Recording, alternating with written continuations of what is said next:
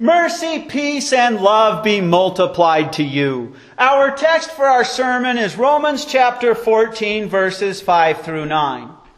One person values one day above another. Another person values every day the same. Let each person be fully convinced in his own mind. The person who honors a certain day does this for the Lord, and the person who eats does this for the Lord because he gives thanks to God. And the person who does not eat does this for the Lord and gives thanks to God.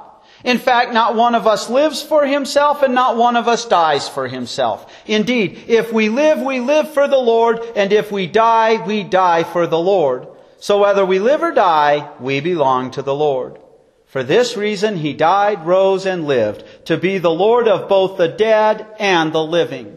This is the word of our Lord.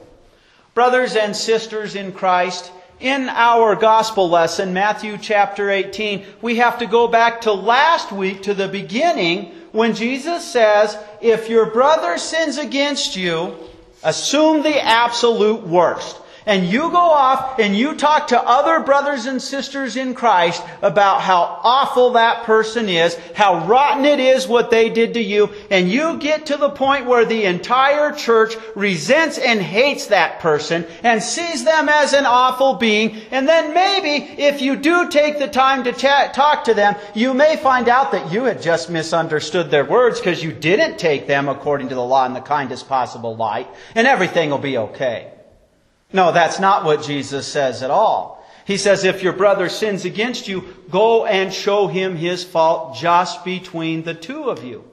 The goal isn't revenge. The goal is to bring your brother to repentance because this hurts their relationship with Christ and with you. And so if they don't repent, then you bring two or three others along, not to bully them, but to try to bring them to repentance. Maybe they see something you don't. Well, after hearing all of that, Peter asked that question in today's lesson Lord, how many times should we forgive our brother? Up to seven times. If you have, for example, a friend or a relative who has an addiction, and you have given them a roof, but they've stolen for you so when they fall so that they can pay for that addiction, these words will really sting in the heart. Jesus says up to 77 times. Now, he doesn't mean that as keep a tally, so you go, there we go, 78, we're done. And again, Jesus in other portions of Scripture tells us to be as innocent as doves and as shrewd as snakes. Maybe for somebody, for example, if they keep stealing from me to pay for an addiction, maybe I'm gonna, I'll forgive them, but maybe I'll make it much harder for them to steal from me, uh, for example. But we forgive. Now, one of the areas that I have seen in the years I've been in the ministry where people end up thinking and not assuming the best of the person, thinking the person has sinned against them, is in what the big Greek word that we translate into English is adiaphoron. In the Lutheran confessions, our German forefathers use the word Mitteldinge, which is just fun to say because it sounds goofy, but it means middle things. There are a lot of things in Scripture that are neither commanded or forbidden. They are gray areas.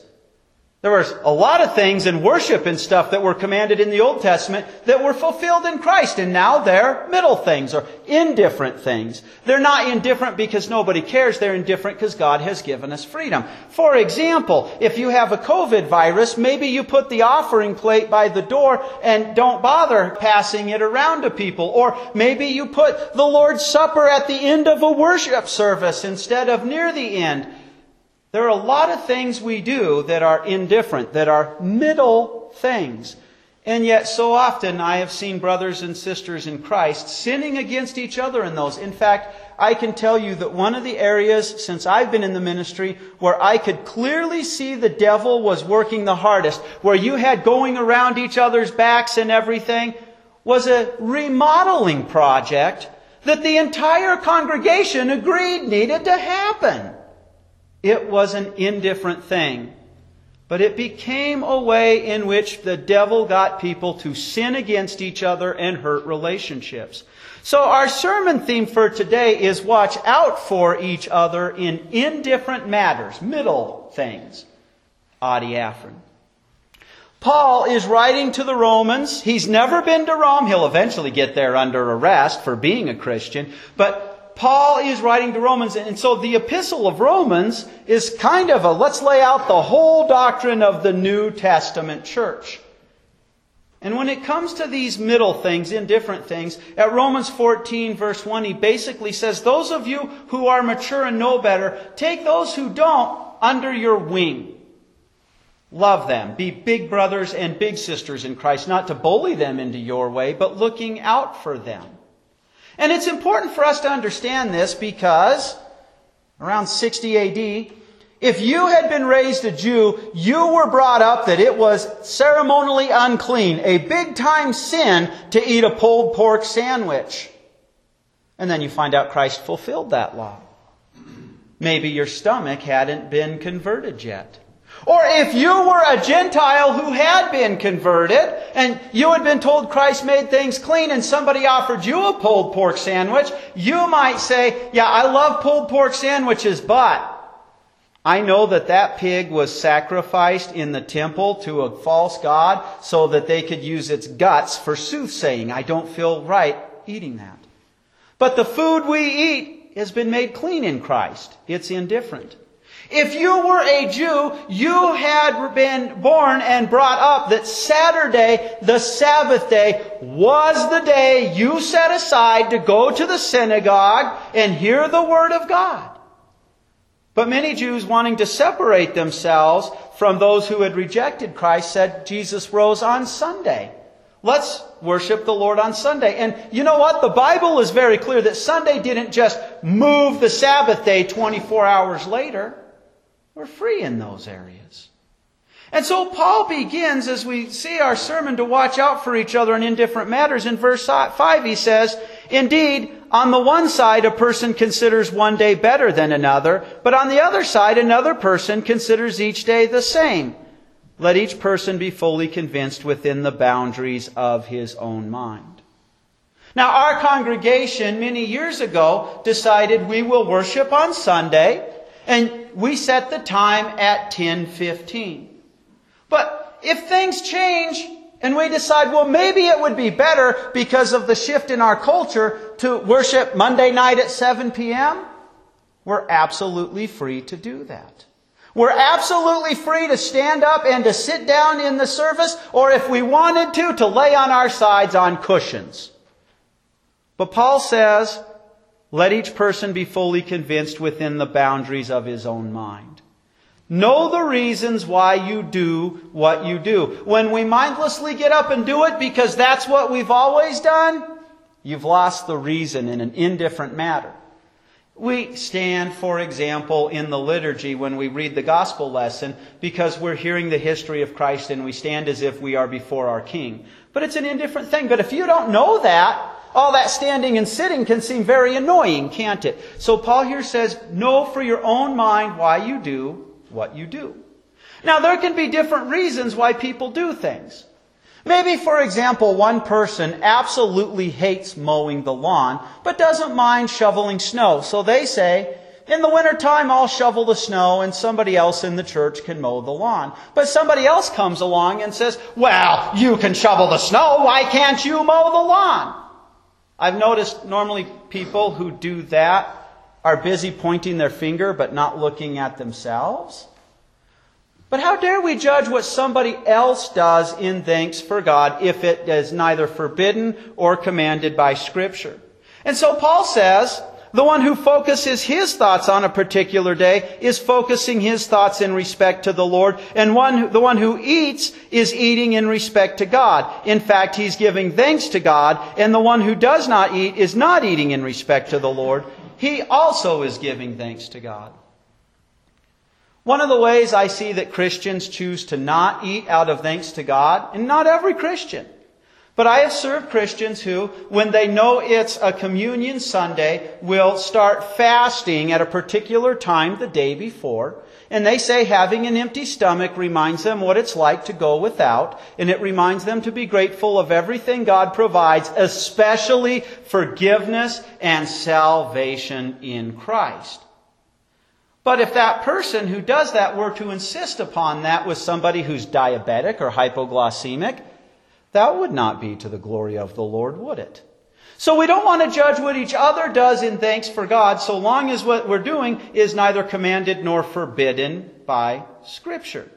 And so we watch out for each other in indifferent matters so we do not judge each other's thanks to God.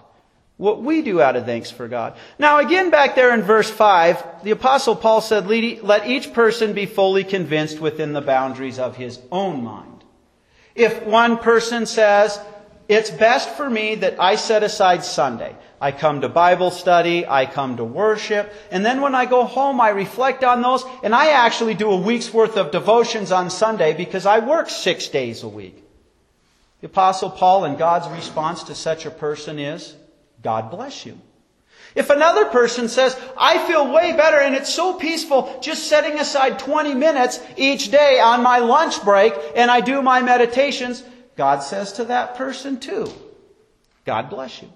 We do this out of thanks, not out of obligation, because we're saved. And the irony is so often, like when we come to the Word of God out of thanks for God, we're the ones receiving all the benefits, because He feeds and nourishes us with the forgiveness of sins. So we don't judge each other's things. We don't make laws where God has not made laws. We watch out for each other in indifferent matters. But there again, where Paul says, let each person be fully convinced within the boundaries of his own mind, a person could say, what I've decided to do is what I've decided to do, and it's none of your business. And by the way, I've decided we should paint the church fluorescent pink. It's an indifferent matter. Well, that's going to impact the body of Christ, isn't it? And so the apostle Paul addresses selfishness, that what I do is none of your business, and there is a certain aspect where we don't want to be sticking our noses in each other's business beyond what, what the Bible calls us to do. But verse 7 addresses that attitude of what I'm going to do is none of your business absolutely when it comes to adiaphoron or indifferent things. He says, Indeed, not one of us lives in respect to himself, and not one of us dies in respect to himself. Because whether we are living, then we are always living in regards to the Lord, or if we are dying, then we are always dying in regards to the Lord. Therefore, whether we are living or dying, we are the Lord's possession. Indeed, this is the very goal for which Christ died and lived, so that he would be Lord over both the living and the dead. What Paul is saying here is, you can assume this is God's promise to you. He took on human flesh for you. He lived perfectly for you that he could credit you with his perfect obedience to God's holy law. He died for you that he could wash your sins away, and he rose again for you that he could give you new life in him. He sent his Holy Spirit with that message to you, working through things like baptism, so that the Holy Spirit would be sealed in your heart. And when He was sealed in your heart, you were connected to Christ. You are part of the body of Christ. And that doesn't mean that you're only connected to Christ, for I too am a member of the body of Christ. We are connected because of Christ to each other in the body that is Christ. So when we're giving thanks in indifferent matters, we do want to look out for our brothers and sisters in Christ. If I'm eating a pulled pork sandwich and I know that somebody in the room is upset because they think that that pig was sacrificed so that they could use its intestines for soothsaying, maybe I'll take that sandwich home and eat it not in front of that person because I am connected to that person. I don't want to jeopardize their relationship with me in the body of Christ or their relationship with Christ. Whether we are living or dying, we belong to the Lord. For example, Abraham, it's been over 3,500 years since Abraham walked on this earth. But he's still alive. He's still a member of the body of Christ. And so when we do things out of thanks for the Lord, we also look out for each other because whether we are living or dying, we belong to the Lord. Sometimes we just do it naturally because of the Holy Spirit in our heart, but we can forget that when we're doing things out of thanks to God, we're bringing glory to the body of the Lord. And so, if we have things like a church remodeling project, we're entitled to our opinions, and we should know the reasons for those opinions. But when we start backstabbing each other and everything else, we have a problem, don't we? That's not bringing glory to the body of the Lord. We're doing a remodel. We're not doing a remodel in our church, but if we're doing a remodeling, it's so that we can bring glory to our entire congregation, the body of the Lord. So we look out for each other. How many times should I forgive my brother? Sometimes it hurts the most when we're working against each other in the church over indifferent things. Sometimes when somebody else is committing that sin, our forgiving them and working through the Word of God with them brings glory to the Lord, even if it's the 80th time we've forgiven them. And so we watch out for each other in different things. We do not judge each other's thanks to God. And we don't do that because we recognize whether we are living or dying, we belong to the Lord. We are His body and He is our head. Amen. Now may the God of hope fill you with complete joy and peace as you continue to believe so that you overflow with hope by the power of the Holy Spirit. Amen. We confess our faith using the words of the Apostles' Creed. I believe in God the Father Almighty maker of heaven and earth. I believe in Jesus Christ, his only Son, our Lord, who was conceived by the Holy Spirit, born of the Virgin Mary, suffered under Pontius Pilate, was crucified, died, and was buried. He descended into hell. The third day he rose again from the dead. He ascended into heaven and is seated at the right hand of God the Father Almighty. From there he will come to judge the living and the dead. I believe in the Holy Spirit, the holy Christian church, the communion of saints, the forgiveness of sins, the resurrection of the body, and the life everlasting. Amen. Let us pray. O Lord our God, you are wise and powerful, good and gracious. Your mercies are new every morning. Each day you open your hand and provide for the needs of your children on earth. We praise you for every grace and blessing. Strengthen your church in all the world. Let your comforting message of salvation in Christ Jesus be proclaimed to troubled souls everywhere. Use our ministries and offerings to extend your healing and your hope. We bring you our requests for the various structures of our society. Bless our national, state, and local governments. Grant us civil servants who are worthy of honor and respect. Grant prosperity to our businesses and industries. Give employers a sense of fairness towards their workers and employees a feeling of joy and pride in their workmanship. Help us find satisfaction in all work well done. Invigorate the schools of our land. Give success to every effort that helps students read, think, and communicate in ways that will promote an informed and responsible citizenry. Arouse curious minds to discover the wonders of your created order. Give us teachers and students who pursue excellence. Strengthen the families of our country. Give fathers and mothers a renewed commitment to be good parents. Give children and young people the wisdom to regard their parents as your representatives. Lead us to love one another as you have loved us. Gracious Lord, as recently you, you have called uh, our, one of our Supreme Court justices, Ruth Bader Ginsburg, to, to you, and now her seat must be filled, we see our country divided and torn against itself and mudslinging happening yet again. We ask that the person that ultimately does get appointed by our Senate into the Supreme Court be somebody who will uphold your moral law to the benefit of our nation. Gracious Lord, I ask you to help me as I continue to deliberate the call to Portage, Michigan, as I continue to serve here and also in Buffalo. Lord, we thank you that you have protected our church so far from the COVID virus. And we ask that although many of these things are indifferent matters, that you guide us as we make decisions in good stewardship to try to prevent that, but also that you protect us from the spread of the COVID virus. Hear us, Lord, as we bring you our private petitions.